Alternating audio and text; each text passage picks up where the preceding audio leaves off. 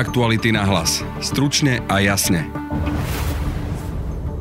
Polícia má podozrivých z vraždy Jana Kuciaka a Martiny Kušnírovej. Ako ďaleko sme ešte od objednávateľov? Budete počuť šéfa investigatívneho týmu Aktuality.sk Marka Vagoviča. To, že je to Južné Slovensko, asi úplne nebude náhoda, lebo v tejto oblasti už dlhší čas e, operuje istá skupina zahraničných podnikateľov, ktorá mohla stáť aj za objednávkou vraždy. Mnichovská dohoda má 80 rokov. Mohlo sa Československo vtedy ubrániť Nemecku a zvrátiť druhú svetovú vojnu? Odpovie historik Jakub Drábik. Hitler chcel celý čas vojnu, bol pripravený na to, že Československo vojensky zničí. Vítajte pri počúvaní dnešného podcastu Aktuality na hlas. Moje meno je Peter Hanák.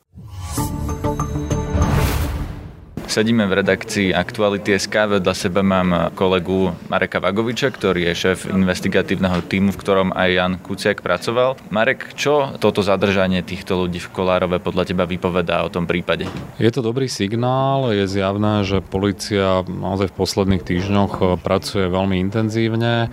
Ten zásah je v podstate logickým vyústením e, tých informácií, ktoré boli vypušťané do obehu v súvislosti so zverejneným identikitom že to boli určité taktické opatrenia, ktorých cieľom bolo vyprovokovať reakciu podozrivých osôb a pár dní na to prišiel zásah. Takže ty si myslíš, že napríklad policia mohla týchto ľudí odpočúvať a tým pádom e, medzi nimi po zverejnení toho identiky tu prebehla nejaká komunikácia, ktorou sa usvedčili alebo policia si je minimálne o niečo istejšia, že sú to títo ľudia práve vďaka tomu. Tak bola zverejnená už predčasom informácia, že policia nasadila myslím 57 odposluchov a má nejakých 120 záznamov o telekomunikačnej prevádzke. Málo ktorý človek je ostražitý 24 hodín denne. Čiže ja predpokladám, že naozaj po zverejnení toho identitu tí ľudia začali medzi sebou komuniko- komunikovať a policia čakala na ten vhodný moment, kedy to bude mať e, dostatočne zadokumentované, aby mohla udreť. Vidíš nádej, že by sa mohli nájsť aj objednávateľia?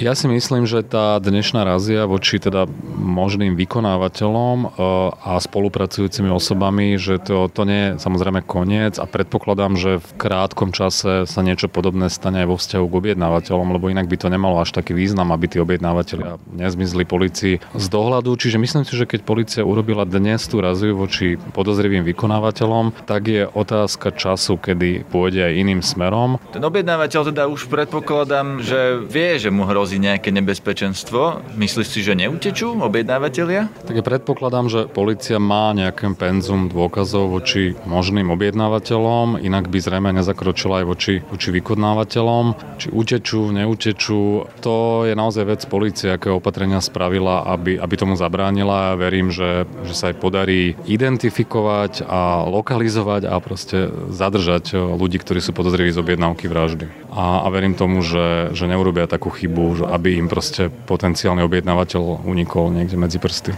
Myslíš, že tí objednávateľia sú ešte na Slovensku? To je ťažké, o tom by som len špekuloval. Dúfam, že ich policia má v zornom poli a že sa im nepodarí zmiznúť. Tých verzií, ktoré sa spomínali vo verejnom priestore, boli rôzne slovenská stopa, zahraničná stopa. Čo hovorí zadržanie týchto ľudí práve na južnom Slovensku o týchto rôznych verziách? Dá sa napríklad niektorá z nich už vylúčiť? Platí to, čo hovoríme od začiatku, že sa potvrdzuje zahraničná stopa. To, že je to južné Slovensko asi úplne nebude náhoda, lebo v tejto oblasti už dlhší čas e, operuje istá skupina zahraničných podnikateľov, ktorá mohla stáť aj za objednávkou vraždy. Dá sa o tom povedať niečo viac, že kto sú títo zahraniční podnikatelia? V tejto chvíli ešte nie, aby sme nemarili vyšetrovania, nedali zámienku e, týmto ľuďom, aby, aby v nejakej miere urobili nejaké opatrenia, e, aby zmizli skrátka, aby sa stratili z dohľadu. Rozumiem, hovorilo sa teda aj o slovenskej stope, na internete sa písalo o rôznych skupinách na strednom Slovensku alebo inde. Dá sa toto už teraz vylúčiť alebo aspoň povedať, že je to menej pravdepodobné? Ako je povinnosťou policie preverovať všetky verzie, vrátane justičnej mafie, detancov, podpolancov a podobne, ale akože v tejto chvíli sa žiadna z týchto verzií nepotvrdzuje, čiže e, ja by som si počkal na to, akým smerom pôjde policia a to, že urobila dnes ten zásah, svedčí o tom, že má dôkazy, ktoré idú iným smerom ako to, na čo sa pýtaš. Mm-hmm. Nepotvrdzuje sa zatiaľ teda ani Vadala napríklad, alebo Albánci, alebo žiadna z tých ďalších verzií zatiaľ nie je potvrdená. Pokiaľ viem, tak e, najhorúcejšia je zahraničná stopa, bez toho, aby som konkretizoval, či ide o Vadalu alebo Albáncov. A ak teda sa potvrdzuje zahraničná stopa, čo to znamená pre Roberta Fica, ktorý už teda pol roka nie je premiérom práve po tom, čo sa stalo s Janom Kuciakom a Martinou Kušnírovou a následných protestoch? Znamená to pre neho toľko, že za vlád Roberta Fica sa na Slovensku začali veľmi rozťahovať podnikatelia s prepojeniami na, na organizovaný zločin, že im v tom jeho vláda a štátne orgány nejakým spôsobom nebránili. Dokonca sú podozrenia a indície, že viacerí štátni predstavitelia, predstavitelia justície, policie, prokuratúry aj politických špičiek s nimi priamo spolupracovali. Čiže to pre ňo znamená len toľko, že, že tá politická zodpovednosť, ktorú vyvodil po tejto vražde, bola úplne oprávnená, akokoľvek sa dnes Robert Fico hnevá, že to bolo nefér. Nebolo. Ako vďaka nemu sa tu rozťahovali nielen domáce, ale aj zahraničné mafie. To platí, nech by sa potvrdila ktorákoľvek z tých verzií. V zásade áno. Takže to je úplne jedno, či je to slovenská alebo zahraničná, lebo vždy ide o organizovaný zločin a mafiu a v prípade slovenskej aj zahraničných stôp je množstvo indícií, prepojení dôkazov e, medzi nimi a politickými špičkami v tejto krajine. Aktuality na hlas. Stručne a jasne. Tento víkend bude 80 rokov od Mnichovskej konferencie, ktorú prezývame aj Mnichovský diktát. Československo podľa tejto zmluvy prišlo územia na hraniciach s Nemeckom, kde žila nemecká menšina. Práve na týchto územiach sme mali obranný systém opevnení a aj mobilizovanú Československú armádu. Či sme mali v roku 1938 šancu brániť sa Hitlerovi, som sa pýtal historika zo Slovenskej akadémie vied Jakuba Drábika. Určite nemala e, šancu na nejakú úspešnú e, obranu. Mohla sa brániť pár dní, maximálne pár týždňov. Tie naše opevnenia jednak neboli dokončené, to bolo plánované dokončiť až niekedy v roku 46-47. Jednak ten systém bol veľmi podobný tej francúzskej Mažinotovej línii, teda žiadne inovatívne veci a ako sa ukázalo aj vlastne v neskôršom konflikte, tak to už boli proste prekonané obranné stratégie. Takže z vojenského hľadiska sme šancu určite nemali. Bolo to teda správne rozhodnutie, že sme do tej vojny nešli? Záleží na tom, aký hodnotový rebríček má človek, ktorý, to, ktorý sa rozhoduje. Na jednej strane to bolo správne kvôli tomu, že sme zachránili množstvo ľudských životov. Keby došlo ku konfliktu, tak zrejme zom, zomrie veľmi veľa ľudí.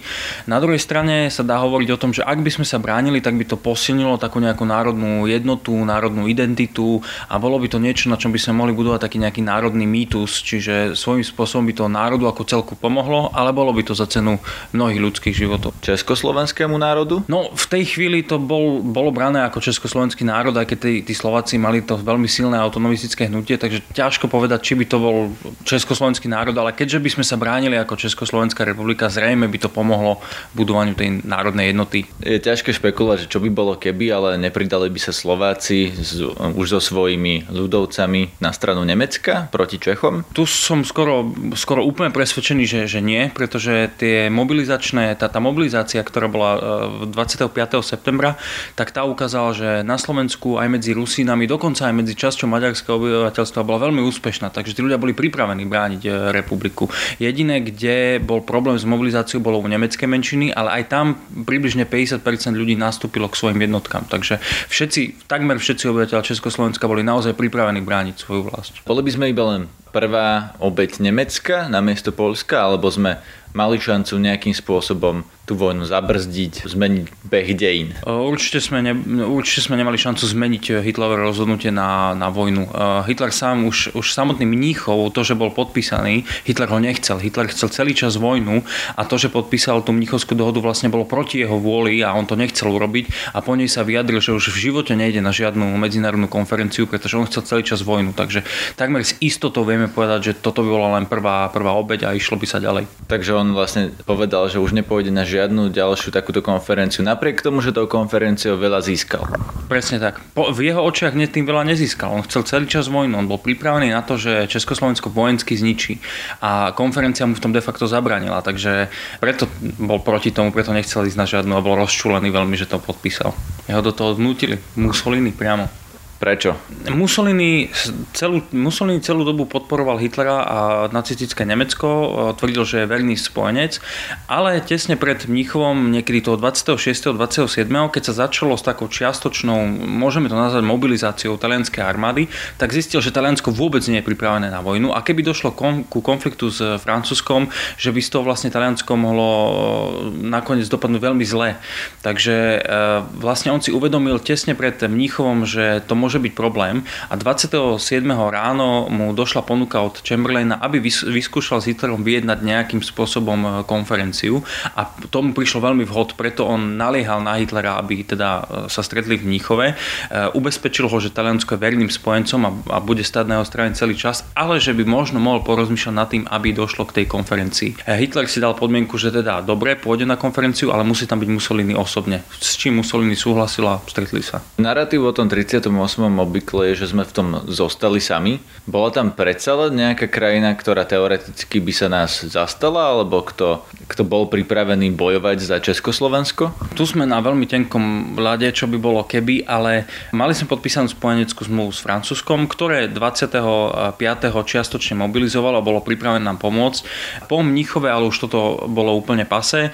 Pre nás je Mníchov braný ako zrada, ako krivda, ale to je z nášho pohľadu. Pre Francúzov, Britov, Nemcov a Talianov to bola úplne štandardná medzinárodná konferencia. To, že sme tam my neboli, e, to, že tam nebolo Československo zastúpené, to bola úplne štandardná vec v, tých, v tých časoch. Sa bežne rokovalo o nejakých iných národoch bez ich e, účasti. Mali sme podpísanú zmluvu spojeneckú aj so Sovietským zväzom, ktorý deklaroval, že nám príde na pomoc, avšak tá zmluva bola viazaná na postup Francúzska. Čiže až keď Francúzsko nám príde na pomoc, potom nám príde Sovietský zväz. Zároveň ale neexistujú žiadne dôkazy, že by to Sovietský zväz naozaj urobil. Žiadne prípravy neboli urobené, takže to bolo naozaj len v tej deklaratívnej podobe a je veľmi otázne, či by naozaj pomohli. Ešte by sa dalo uvažovať o Rumunsku, s ktorým sme mali spojeneckú zmluvu, síce namierenú proti Maďarsku, ale bol to spojenec, avšak je tiež veľmi málo pravdepodobné, že by sa Rumunsko do toho konfliktu pridalo, ak by tam nebol ani Sovietský zväz, ani e, Francúzsko. To je z dnešného podcastu všetko. Nájdete nás aj zajtra na webe Aktuality.sk, facebookovej skupine Podcasty Aktuality.sk a v podcastových aplikáciách Apple Podcasts, SoundCloud, Google Podcasts a Podbean. Na dnešnej relácii spolupracovali Jan Petrovič a Marek Vagovič. Moje meno je Peter Hanák. Aktuality na hlas. Stručne a jasne.